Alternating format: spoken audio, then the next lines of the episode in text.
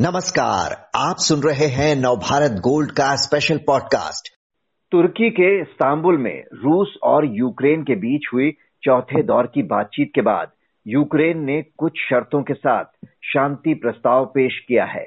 रूस ने भी कहा है कि वो कीव और चेरनीहीव पर हमले कम करेगा। कीव से रूसी सैनिकों की कुछ हद तक वापसी की खबरें भी आ रही हैं। तो क्या महीने भर से ज़्यादा समय से चल रही रूस यूक्रेन जंग अब खत्म होने के कगार पर है। यही जानने के लिए बात करते हैं नव भारत टाइम्स के मेरे सहयोगी मृत्युंजय राय से। मृत्युंजय जी, हालाँकि रूस कह रहा है कि सैनिकों की वापसी का मतलब युद्ध विराम कतई नहीं है, लेकिन जिस तरह के संकेत मिल रहे हैं वार्ता स्थल और ग्राउंड ज़ीरो से, उससे क्या समझा जाए? क्या ये जंग अब खत्म होने की ओर है? ऐसा लग रहा है कि युद्ध खत्म होने के पहली बार एक मज़बूत संकेत सामने आए हैं। और इसमें खासतौर पर रूस जिस तरह से बात कह रहा है, वह वो ये भी कह रहा है कि वो व्लादिमीर पुतिन के साथ जेलेंस्की की बातचीत के लिए भी तैयार है। इसके साथ कुछ सैनिकों को उसने वापस भी बुला लिया है। इसकी पुष्टि अमेरिका ने भी की है और ब्रिटेन भी कह रहा है कि कीव के करीब हमले रूस की तरफ़ से कम हुए हैं।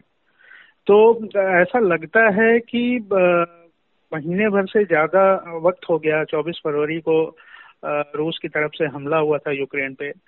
तो अब ऐसा लग रहा है कि वाकई शांति की तरफ़ दोनों देश बढ़ते हुए नज़र आ रहे हैं और इसकी वजहें भी स्पष्ट हैं। एक खबर आई थी एक खबर लीक हुई थी रूस के अखबार में। हम्म। तो जब युद्ध शुरू हुआ तो कहा गया कि उस खबर के मुताबिक कि रूस दो दिन में यूक्रेन पे कब्जा कर लेगा उसका मिशन पूरा हो जाएगा। हालाँकि रूस ने उस वक्त युद्ध की शुरुआत ही की थी। बाद में उस खबर को वहाँ के सरकारी मीडिया से हटा लिया गया। तो इससे पता चलता है कि रूस ने कितनी बड़ी गलती की समझने में कि किस तरह का युद्ध उसको यूक्रेन में करना पड़ेगा और उसको बिल्कुल ऐसा नहीं लग रहा था कि इतने लंबे समय तक वह यूक्रेन में फंस जाएगा। हम्म। तो एक मजबूरी भी एक तरह से रूस की बढ़ती जा रही थी। अमेरिका और यूरोपीय देशों ने जिस तरह के प्रतिबंध लगाए थे रूस पे, उससे कुछ अनुमानों में कहा गया कि 20 परसेंट तक कॉन्ट्रैक्शन उसके जीडीपी में आ सकता है। तो एक एक एक पराया स्टेट भी अमेरिका और उसके सहयोगी देश रूस को दिखाने की कोशिश कर रहे थे। बाइडेन ने युद्ध अपराधी तक कह डाला पुतिन को। और पोलैंड जब वो पहुँचे तो वहाँ कहा कि आ, हम चाहते हैं कि पुतिन को सत्ता से हटाया जाए।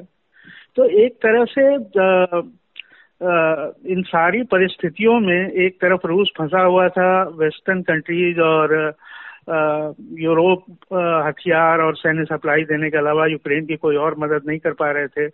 यूक्रेन के सामने मुश्किल थी कि वो लंबे समय तक वो भी लड़ा नहीं रह लड़ नहीं सकता था रूस से। तो एक ऐसा लगता है कि जितने भी पक्ष थे सबको लगा कि शांति अब कायम हो जाए तो वो ज़्यादा मुनासिब होगा। उनके हक में होगा। एक बड़ी मानवीय त्रासदी भी आप देखिए इस युद्ध की वजह से आई है। 20 लाख से ज़्यादा यूक्रेनी लोगों का पलायन हुआ है दूसरे देशों में। हम्म। तो एक बड़ा बहुत बड़ा मानवीय संकट भी बन गया था। बिल्कुल। तो ऐसे में अगर ये संकेत मिल रहे हैं कि शांति की तरफ़ दोनों देश बढ़ने को तैयार हैं तो ये बहुत ही अच्छा संकेत माना जाना चाहिए।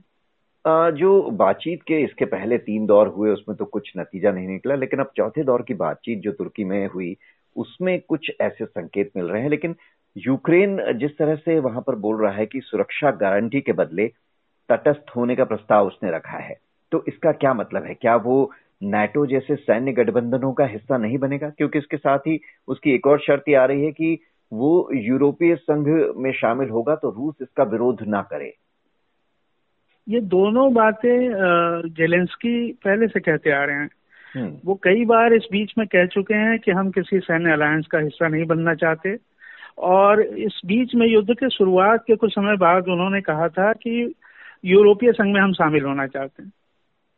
तो यूक्रेन ने ये बात कह के एक तरह से वो रूस को आश्वस्त कर रहा है कि आप आपकी जो चिंता थी जो आपने आ, कारण बताया युद्ध का कि यूक्रेन नाटो में चला जाएगा और नाटो हमारे बिल्कुल दहलीज पे आके बैठ जाएगा। तो वो आश्वस्त कर रहा है रूस को कि ऐसा कुछ नहीं होगा और यूरोपीय संघ में यूक्रेन के शामिल होने को लेकर रूस को भी कोई ऐतराज नहीं होना चाहिए। हम्म। ना ही होगा। जी, रूस का कहना है कि यूक्रेन पर हमारे सैन्य अभियान के पहले चरण का उद्देश्य पूरा हो गया है। अब डॉनबास की आज़ादी पर हम ध्यान केंद्रित करेंगे। तो कौन सा उद्देश्य पूरा हुआ और डॉनबास पर रूस के इस बयान का क्या मतलब है? नहीं, पहली बात तो ये है कि रूस ये जो कह रहा है वो एक पोस्टरिंग से ज़्यादा कुछ भी नहीं है। युद्ध युद्ध का मकसद पुतिन का ये था कि वो जल्दी से दो दिन तीन दिन के अंदर यूक्रेन पे कब्जा कर लें और जेलेंस्की को हटा के वहाँ कोई अपनी पिट्ठू सरकार बनवाए हम्म। तो अब इतने लंबे युद्ध के बाद रूस को लगा कि ये लक्ष्य तो हासिल नहीं होने वाला है फिर इस तरह की भी खबरें आई अंतर्राष्ट्रीय मीडिया में कि रूस चाहता था कि जिस तरह से नॉर्थ कोरिया और साउथ कोरिया में मतलब उनको बांट के एक डिवीज़न जिस तरह का दिखता है, उस तरह से यूक्रेन को वो दो हिस्सों में बांट दे। एक तरफ़ दोनबास इलाका है और दूसरी तरफ़ जो है कीव और बाकी दूसरे शहर हैं। पर ये ये सब अटकलें ही हैं। अब ये तो पुतिन पुतिन ही जानते हैं कि क्या उनकी इच्छा थी युद्ध को लेके। लेकिन इतना ज़रूर है कि जो खबरें आई शुरुआत में, उसमें ये था कि पुतिन चाहते हैं कि वहाँ उनके पसंद की सरकार बने। और इसमें उनको कामयाबी मिलती हुई नज़र नहीं आ रही थी। तो इसलिए एक पोस्चरिंग है, ये केवल कहना कि हम जो है अपने मकसद में शुरुआती दौर में कामयाब रहे।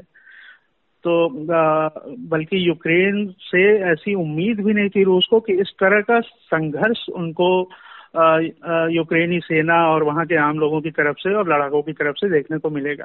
हम्म अब सवाल ये कि इतनी तबाही के बाद आखिर क्या हासिल हुआ रूस को? नेटो में यूक्रेन को शामिल होने से रोकने में तो चलिए माना जाए कि वो सफल हुआ, लेकिन तमाम यूरोपीय पश्चिमी देश कह रहे हैं कि सैंक्शंस तो कायम रहेंगे। तो इनसे निपटना तो एक बड़ी चुनौती अब रहेगी रूस के सामने। पश्चिमी देश देखना चाहेंगे कि आज जो इस्तांबुल की बातचीत के बाद जो संकेत रूस की तरफ़ से आए हैं शांति के हम्म। और वो ये भी कह रहा है कि शांति वार्ता का मसौदा तैयार होगा और उसके बाद हम बातचीत आगे बढ़ाएँगे। तो ये देखना होगा कि पश्चिमी देश देखेंगे कि रूस किस तरह से अपने इन वादों पर अमल करता है। उसने कहा है कि अगर वो सैन्य कार्रवाई घटाएगा तो किस हद तक वो उसमें कमी लाता है। इसके बाद एक सूरत बनेगी जिस तरह से हालात आगे बढ़ेंगे उसमें फिर पश्चिमी देश हो सकता है इस पर विचार करें उन सैंक्शंस को वापस लेने की क्योंकि पिछले दरवाजे से रूस बिना कुछ हासिल किए शांति की तरफ़ बढ़ने का कोई मतलब नहीं है उसका हम्म। तो इन सैंक्शंस बने रहेंगे लेकिन धीरे धीरे स्थितियाँ अगर सामान्य होंगी तो पश्चिमी देशों को भी ऐसा नहीं लगता कि कुछ ये सैंक्शन उनके लिए बहुत फ़ायदेमंद है। एक तो यूरोप 40 परसेंट गैस उसको रूस से मिलता है और अभी भी रूस यूरोपीय देशों ने रूस से गैस खरीदना बंद नहीं किया। जो पाबंदी लगी है रूस से तेल खरीदने की, वो अमेरिका ने लगाई है, जो बहुत ही मामूली तेल, उसके कुल तेल ज़रूरत का सिर्फ़ आठ फ़ीसदी वो रूस से खरीद रहा था और नेट एक्सपोर्टर भी अमेरिका तेल गैस का रहा है। तो इसलिए इन सैंक्शन से रूस को बड़ा नुकसान होगा बेशक, लेकिन ये यूरोपीय देशों के लिए भी ये सैंक्शन अच्छे नहीं है, खासतौर पे कच्चे तेल को लेके, निकल, पैलेडियम, इन चीज़ों का बड़ा एक्सपोर्टर है रूस, और गेहूँ का बड़ा निर्यातक है वो। तो इसकी वजह से एक महँगाई की समस्या भी अमेरिका और बाकी यूरोपीय देशों में खड़ी हो रही थी। तो ये सैंक्शंस किसी के हित में नहीं है और हो सकता है कि शांति कायम हो तो पश्चिमी देश भी इसको वापस लेने पर विचार करें। बिल्कुल, इस युद्ध से दोनों ही पक्षों का कोई भला नहीं हो रहा था। तो फ़िलहाल तो चौथे दौर की वार्ता के बाद जो नतीजे सामने आ रहे हैं वो तो यही संकेत दे रहे हैं कि शायद ये युद्ध अब खात्मे की ओर बढ़ रहा है। बहुत बहुत शुक्रिया, मृत्युंजय राय जी आपका।